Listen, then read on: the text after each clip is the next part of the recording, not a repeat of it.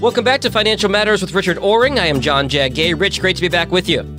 It is great to be back. There has been so much going on. What I want to talk about during this podcast is what we learned through the halfway point of 2020.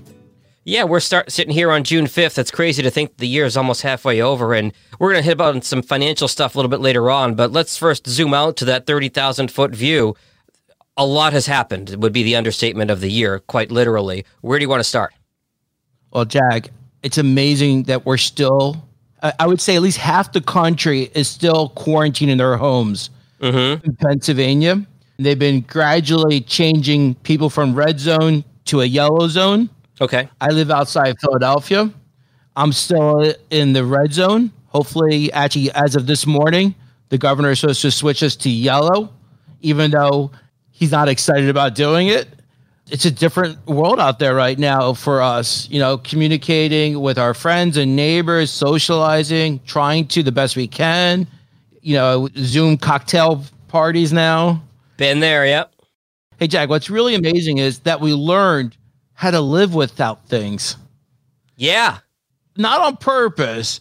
I mean, let's think about it flour, yeast, toilet paper, paper towels, cleaning chemicals.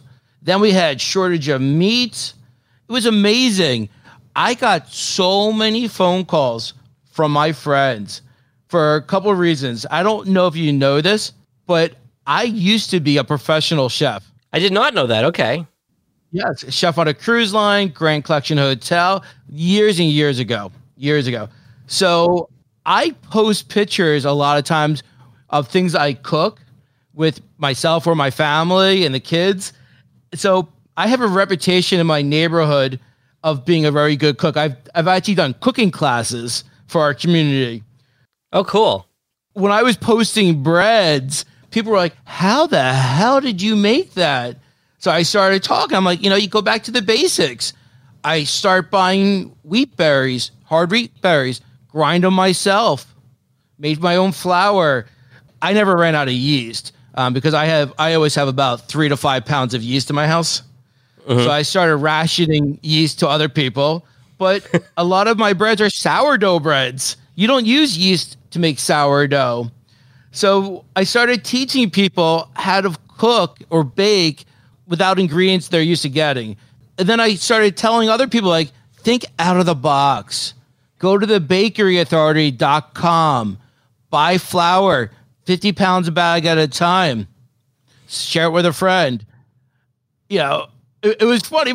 My neighbors would walk by and I had this like 50 pound bag of flour on my driveway, and I'm not opening that in my house. So I'm there on my driveway, putting it into like two and a half gallon Ziploc bags, flowers going in the air. It was great. It was fun. People were like, oh, can I get some? I feel like it's that uh, like that TV show Chopped, where they say, "Here's your basket. You've got four random ingredients. Make it work." And I feel like sometimes we got this. Well, look at my wife. Well, we got a bag of frozen broccoli in the freezer. We've got a pound of ground turkey, and we got portobello mushrooms. Yeah, that'll work. That'll work for dinner tonight. Just kind of mix and match and make it make it work. So I actually was an apprentice of the U.S. Culinary Olympic team. Oh wow, okay. And a lot of the chefs would actually do regional food competitions, food shows. Mm-hmm. And it's very high pressure. The rewards they get and the prestige they get is really big. And they always are mystery baskets. You have no idea what ingredients you're going to get. So I remember I worked under um, Chef Livingston up in Providence, Rhode Island. And he always said, You're always going to get flour and water. Figure you're making a pasta dish. Makes sense. So, Jack, let's move on from the food. Let's not forget the medical supply shortages. We had ventilators, face masks, gloves, sanitizer. I mean, even electronics right now. If you wanted to buy certain um, microphones like we use, they're on back order because people are at home and figure, hey, I want to start a podcast. Might as well do it now. Yep. It is truly amazing on the medical supplies.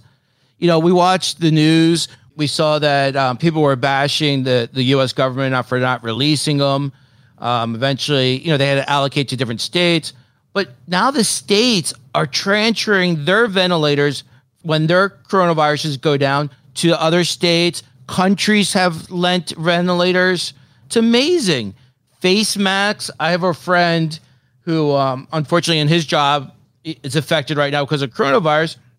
So he reached out to a face mask company and he's selling them. He hands them out for free and says, if you want to buy more, go on this website. And it's a fair markup up. He's not gouging anyone. Yeah. There's a demand for face masks. So he started a business doing it. Crap. St. John, Louis Vuitton are selling face masks at 40 $60 a pop now. I've seen that, and I think Yeah. you know there are there are some who are taking advantage of the situation, but then there are some like your buddy who you got to adapt to survive. It's Darwinism. He's out of his work job right now, so he's got to find another way to make money and do it in a reasonable way. Can also help some people. Why not? right. You know, I buy the chemicals to clean my car. Yeah. online from a company called Adams um, Polish, and I was surprised. They are now selling sanitizer for home. They actually started a home household product line. They have stuff for your countertops to clean and um, uh, seal them. They got the sanitizer. It's pretty cool to see how companies are diversifying their product lines um, for today's needs. Yeah, we actually have uh, here in uh, the Detroit suburbs here in Michigan. There's actually a really good uh, brewery just down the street from us. So not only do they have like you know curbside pickup for growlers and some produce that they partner with somebody local on too, but they're making hand sanitizer by the gallon from the alcohol that they're uh, not using as much for to make spirits anymore. So people really are adapting in these times. Yeah, you know it's funny. Um, when the sanitizer shortage came out, my wife's like, "Oh my god, what are we gonna do?" I'm like, "Rach, are you serious? It's sanitizer. All you have to do is take a bottle, a drop or two of bleach. You get these little test strips. That's how restaurants do it. They fill sinks up, they drop a little bleach, and then they measure the balance. And then I said, "But like, Jack, I don't know if you know this, but I actually make beer." Okay, So I said, You do know that I have spray bottles filled with sanitizer. They sell a product called Star San. It's an acid based food sanitizer, meaning you don't have to rinse it. It's, it's edible. oh wow, okay, And I would say it, it takes about one ounce or two ounces of this stuff to make five gallons of sanitizer water. Hmm. And it comes in like a quart sized bottle there you go. think out of the box. Look at what you have. There's other ways to get products besides going to the grocery on the shelves. you know, they say the worst times sometimes bring out the best in people, and we really have seen nationwide people really coming up with great ideas to not only to survive themselves, both uh, medically and financially, but ways to help out their fellow Americans too. Yeah. But, you know, you, you said that, but I thought you were going to go somewhere else. You know, I want to mention, I think I have to. Let's start off with last year. It amazes me that we saw so many hate crimes across our country. They were targeted at churches and mosques and synagogues. Yep. But the one thing that is truly amazing with all that negative hate crime issues is that Americans from all faiths, different communities came together to help rebuild the religious buildings, mm-hmm. help protect the right of free prayer, and to educate others that there is no place for hate crimes. Yeah. The thing is, what's sad is, as we know, history repeats itself. And we haven't learned from the past. To this day, the largest amount of hate crimes is still directed to the black communities in America. Mm. You would think, after witnessing the riots in 1992 in Los Angeles, after the four police officers were acquitted for using excess force on Rodney King, we would learn to be kinder. Now, 28 years later from the LA riots, we're still witnessing riots across the whole country regarding the excess force from the police officers, which resulted in the death of George Floyd. And again, we're seeing communities also coming together peacefully, gathering to support change. It really is something to think about it, Rich. I mean, I, you know, I'm a little bit younger than you. I'll be 40 this year. I was 12 in 1992 when the Rodney King thing happened, and I don't think I quite grasped the gravity of the situation at the time. And now here we are, almost three decades later. Like you said, history is repeating itself. It's, it's interesting with three young boys. My kids are confused. They don't understand why there would be hatred to anybody. Yeah. Like they don't understand why the police would use excess force because of your skin color. They just don't get it. And that's a hard conversation to talk to your kids about how some people just hate. I've seen a number of uh, you know network news specials, and and I'm not going to pretend to understand what it's like to be a Black American in this country, but they've talked about what's called the talk, where parents of Black kids have to tell them at age nine or ten, whatever it is, you have to be careful when you're out and about, or if you have an interaction with a police officer because of the color of your skin. And it's really eye opening to hear that from parents to say, yeah, it's a thing. We have to have this talk with our kids. You know, I said hate. I want to be careful because there's a difference between hate and not understanding, putting yourself in someone else's shoes. And Mhm. you can have fear of an unknown of what you don't understand. Mhm. So it could be hate or not understanding, fear. I don't know. As you said, I can't put myself in that position. You know, our country is so diverse Yeah. You know, I grew up in a community where I never saw hatred. Like I'm Jewish, Jack. I never saw anti-Semitism till I went to college. I didn't understand the, the the talk my parents had when I was a kid about it until I was in college. And luckily they had those conversations because I was equipped how to handle it. And you know, I'm Jewish. My wife is Jewish, and I was not aware of rampant anti-Semitism until recently. And my wife, who I always say, marry up, marry someone smarter than you. I cer- certainly did. My wife always has told me it's been there.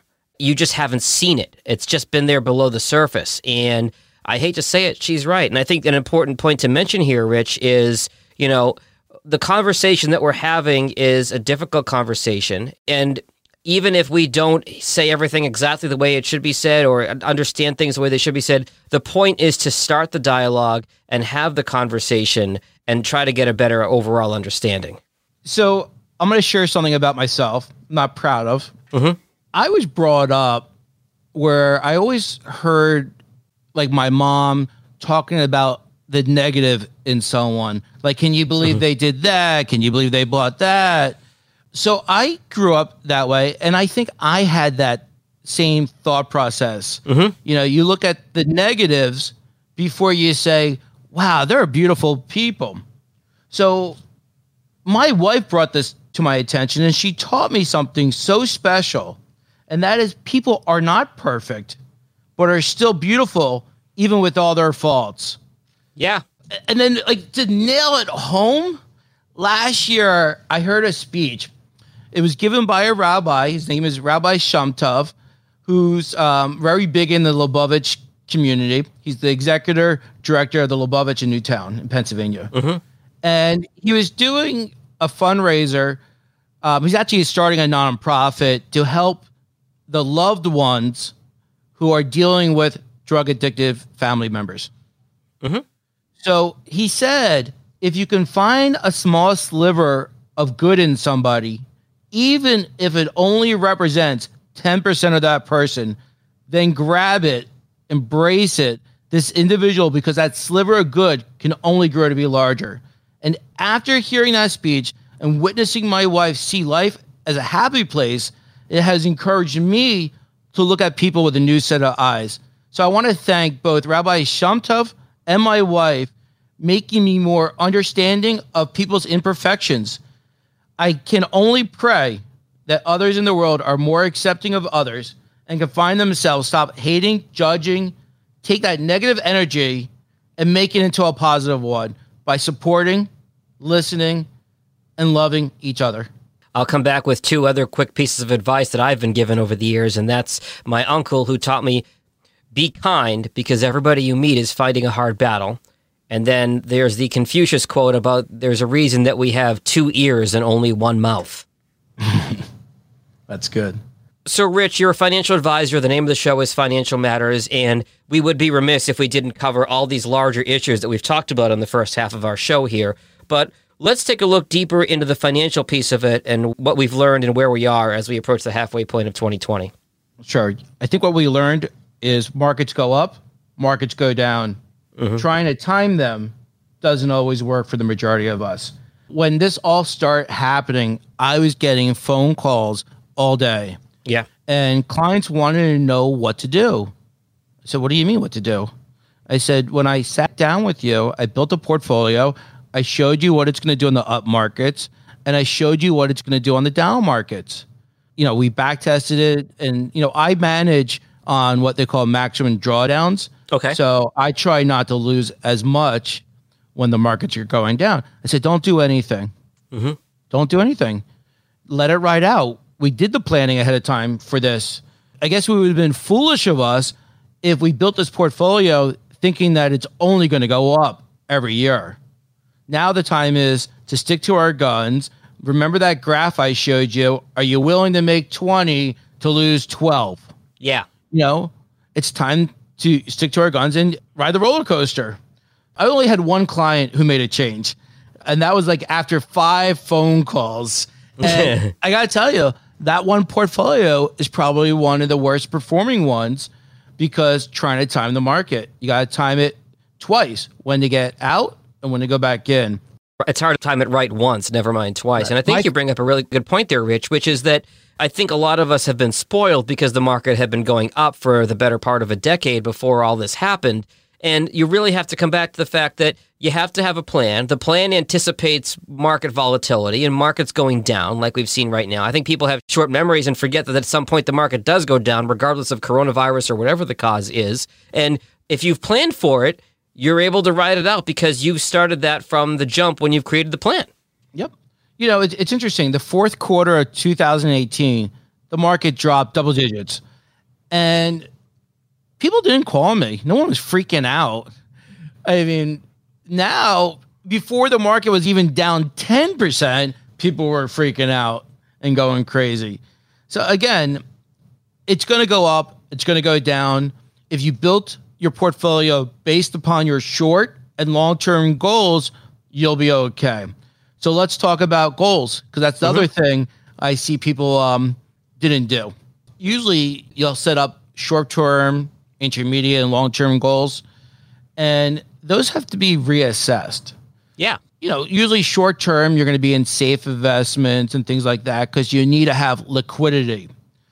So some people who are in bonds lost money. Yes, safe investments, which you think are safe asset classes, can still lose money. But the bigger issue is the long term goals. I couldn't believe I got a referral from someone and he had a 401k plan and he wants to retire in the next two years. Mm-hmm. So we're looking at his 401k plan and I'm like, when was the last time you looked at it and reallocated it? He's like, I haven't changed it since I started it up like 20 years ago. Ooh. So a goal you set up for long term needs to be reassessed because that long term goal isn't long term anymore. Right. So I was shocked to see some of that. I think there are sometimes, Rich, there are people who seeing a financial advisor and creating a plan, it's like checking the box. It's like, all right, I got to go plan for retirement. Okay, I had my meeting. I'm done. I checked the box. But what a lot of people don't realize is you have to be continuously reevaluating it as conditions change. Have your basic plan, but know that sometimes you've got to rebalance and reallocate and do those things. And that's why it's an ongoing conversation that you have with your clients. Yep. You know, it, it's amazing. I got a lot of new business during this time period. People are learning they can't do it themselves and they want to know advice. And there is three individuals I'm thinking of where I spent a lot of time on the phone showing them and I didn't give them the answer and you know the whole plan, but enough. And then they disappear because the market comes better. so I sent emails out, you know, let me know where you stand. If you don't want to do anything, that's fine. If you do, we got to go forward. Of the three people, one person responded back. The two didn't even have the courtesy to email me back and let me know what they want to do. In modern day terms, they ghosted you. Yeah. And it's shocking because these aren't like people I just got from Google searches. These are referrals. These like I know their neighbor, their friends Yeah. who I've been working with for years. So it's gonna be awkward one day when I'm at my client's house for a Christmas party and there you are who ignored me. And I know all your personal stuff anyway. Hey, how's that portfolio that you forgot to ask me about? Uh, in the tank or what? Yeah. it's crazy. So the other things I've seen is people not understanding interest rates. Mm-hmm. You know, there's a difference between lending and borrowing. Yes. When you're lending, meaning you're a bond holder, interest rates go down, bond prices go up. Mm-hmm. But when interest rates go up, bond prices go down. Mm-hmm. I know we had drops in interest rates, but they were so low, and the bond market didn't um, react what people expected. And it wasn't that bond market didn't react; it was different bond assets types. You have mortgage back, municipal, corporate, high yield. So they had to reassess what fixed income they were invested in based on interest rates. So I saw a lot of portfolios, people re- reviewing or 401ks and not reallocating the bond side of it on today's market conditions. Same thing, equities. You know, if you look at the equity market, what really is getting killed, and I'm talking about large cap, if we're looking at the S&P 500 stuff, it's the value side. It's the financials, the utilities, you know, oil and stuff like that.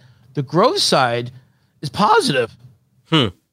You know, it- it's amazing. So having the insight and looking at trends of asset classes is very important right now, especially um, during this crazy time we see in 2020 Yeah. when it comes to borrowing, low interest rates are great. I mean, people are refinancing right now, credit Oh, yeah. card loans, auto loans. Um, I bought a new car, I think in February or January. I bought it like a month or two or too early. Ah, yep. Thinking about refinancing it. Why not? Banks, you know, the CDs are low now, so that's going to hurt people who are living on fixed income. But you definitely want to look for ways to lower the interest you're paying. And this is a great opportunity to talk about that. For sure. Here's the other thing. I was talking to my wife this morning before we were going to get on this to record, um, Jag. And, you know, I always get her input of the bullet points we're going to talk about. And I mentioned that as much as I talk to people having a three month to six month emergency slush fund, Yes. because you never know when your roof is going to need to be replaced. You're going to lose your job. Something unexpected could happen or will happen eventually, and you need to be prepared. Because the last thing you want to do is have a trickle down effect. You don't have the money, you put it on the credit card, you're still unemployed for three months. Now you're putting everything else on the credit card. And that interest rate is compounding and it's a nightmare. Right. So now you go back to work finally. You're not contributing to a 401k because you're trying to knock down that credit card debt, which might take years to do.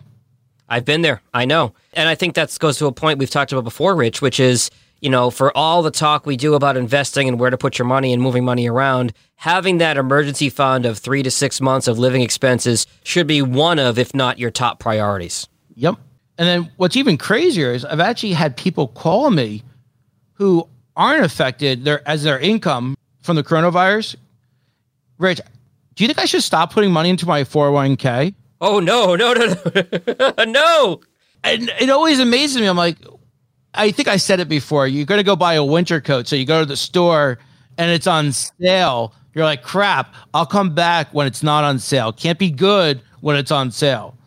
So I remind them when the market's down, these are the same companies you owned before Coca Cola, Home Depot, Microsoft, Apple, Amazon. You think they're going under? Or maybe you think you could buy more shares on sale. And then the second thing I remind them is your income's not down. By putting money into your 401k, you're deferring that income into a retirement plan. Overall, that might keep you at a lower tax bracket. Mhm. By stop doing that, you might be giving it to Uncle Sam instead. And on the flip side, I know folks that have uh, that have looked into Roths and paying the taxes on it now as opposed to later on. Right. I mean, right now we have such low tax rates, historically low tax rates. Might as well take advantage of it for the future. I can only see tax rates in the future going up. Sure. We can't say that for sure, but we can make a pretty educated guess here, and that's what it appears is going to happen. You know, the, the other thing um, I think we've learned, well, hopefully people have learned, is when the government comes out with stimulus packages, especially business owners, you got to stop running your business everyday day operations to look what's available. I spoke to so many business owners, and at first, they weren't even going to apply for that payroll protection program. The PPP, yeah. I mean, I couldn't believe it. Just the other day, I had an electrician walking around my house doing a proposal for me. Mm-hmm. And I said to him, I said, How was business during this? He's like, I was slow. A lot of our commercial business, but our residential, you know, some of it has picked up. So I was like, Well, good thing is that payroll protection loan program came out. And he's like, Yeah, I didn't do it. I was like, Wait, what do you mean you didn't? He goes, I don't trust the government. Ugh. I'm not a conspiracy person, but I don't trust the government. I'm like, well, you could have took the money if you needed it and not used it until it was forgiven. He's like, nah. But he's not the only one. I've talked to other business owners and they were like, it looked too complicated. The paperwork, they keep changing the rules. I was shocked. And then the really interesting thing is, they really haven't come out with it, but normally a forgivable loan is taxable income. Mm-hmm. So for businesses who haven't lost revenue and still making payroll on current revenue and took the loan money is going to have to pick up additional taxable income when that's forgiven. It's not like it's being offset with paying payroll without the income. I didn't know that. That's an interesting aspect of this whole thing. Yeah. I'm hoping the IRS might change that, but I can't um, imagine they would because those who took the loan who really, really needed it, it offsets when you're paying the payroll without the income. So it's a wash. Yeah, and I think the important point and the important takeaway here, Rich, is regardless of political affiliation, if you're left or right or like this party, don't like this party, like the government, don't like the government, don't trust the government, whatever it is, the point of everything from the Secure Act and the CARES Act and all the stuff that's happened in 2020 is they know that a lot of Americans are financially hurting right now and are in real trouble. And the goal is to give people money so that they can still survive and their businesses can survive. Why not take advantage of that? Put your politics aside. Right. One of my friends was so upset. You know, it depends on where you live. He's making very good money. Mm-hmm. Like I'm talking about 200 plus, Mhm. and they dropped his salary to half because his industry's cut out right now. Yeah. And he's complaining. And his wife makes good money too. That he's not going to get a stimulus check for the twelve hundred for each person. And I was like, you shouldn't need it. Yeah. And he's like, what do you mean? I go, it wasn't intended for you. He goes, why not? I go, what do you think the average household income in this country is? He was like, like 125, 175. I was like, it's in the 60s. Husband and wife supporting a family is in the 60s. It's just you live outside New York City In a bubble. in a bubble, not realizing what everyone else is making in this country. You know, it's like trying to find an apartment for a thousand dollars in LA. You're not going to do it. You know, thousand dollars in Strawberry, Tennessee. Yeah, you could probably find a place for a thousand dollars. Probably a luxury apartment there. Yeah, exactly. but yeah, so your point is well taken. There's both sides. There's the people who don't want to take the money and the people who are just woefully out of touch with how many people are struggling right now. And I want to go back. You've heard me say this in previous podcasts. Look, you could do things yourself, but there's times when you have to hire a professional. Yeah. I called my buddy who's a CPA. I was like, dude, you must love that they extended tax season to July 15th. Mhm. You know, I used to have a tax practice I sold in 2011. Yeah. So I knew what it was like. You know, tax season really didn't start till middle of February because investment companies keep posting the 1099s later and later Yeah, yeah. corrected ones. So you get jammed middle of February till April 15th. I was like, you must love it.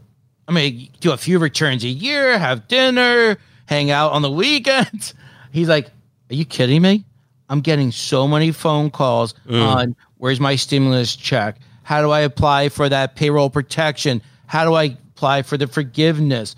So going back to what I said before, when people aren't taking advantage of the government stimulus programs because they don't understand them, working with a professional, asking the questions might have helped you get through this difficult time a little bit easier. And with that in mind, if you need help with your personal finances, you should talk to a professional like Rich. What are the best ways to find you, sir? Always, you can call me at 609 924 2049, extension 126. You can go to my website at www.ncfg.com.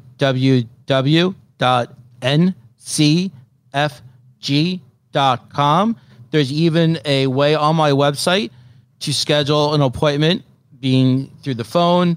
Uh, we can't do face to face right now, but we can always do Zoom. Mm-hmm. You know, as I said last podcast, you need to ask some questions right now. Call me. I'll do a complimentary. We got to help each other out to get through this difficult time. With apologies to Radio Shack, people have questions and you have answers.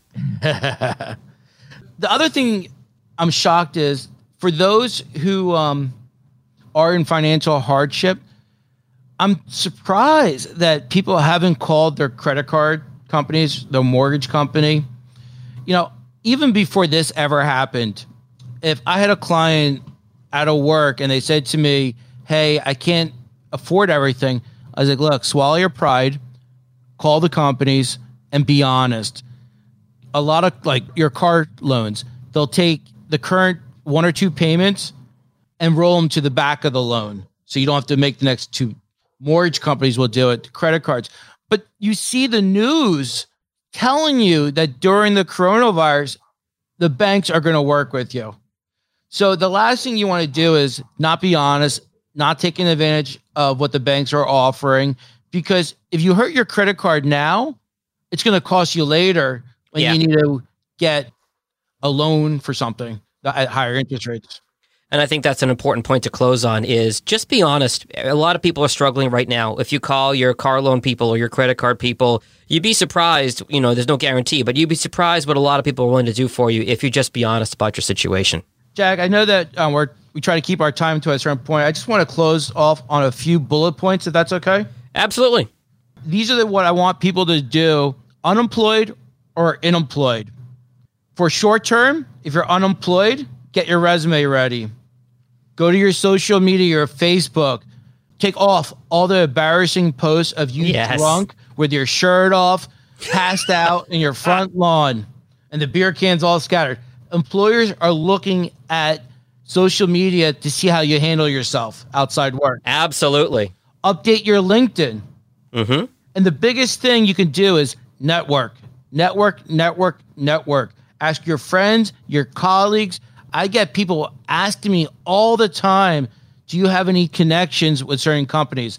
And I can't tell you how many interviews I got people getting in the door for an interview is the hardest part. So take advantage of that. If you if you want to work for Putnam Investments or Invesco, ask your parents, your own financial advisor if they know anyone. Just like the radio industry, I'm sure.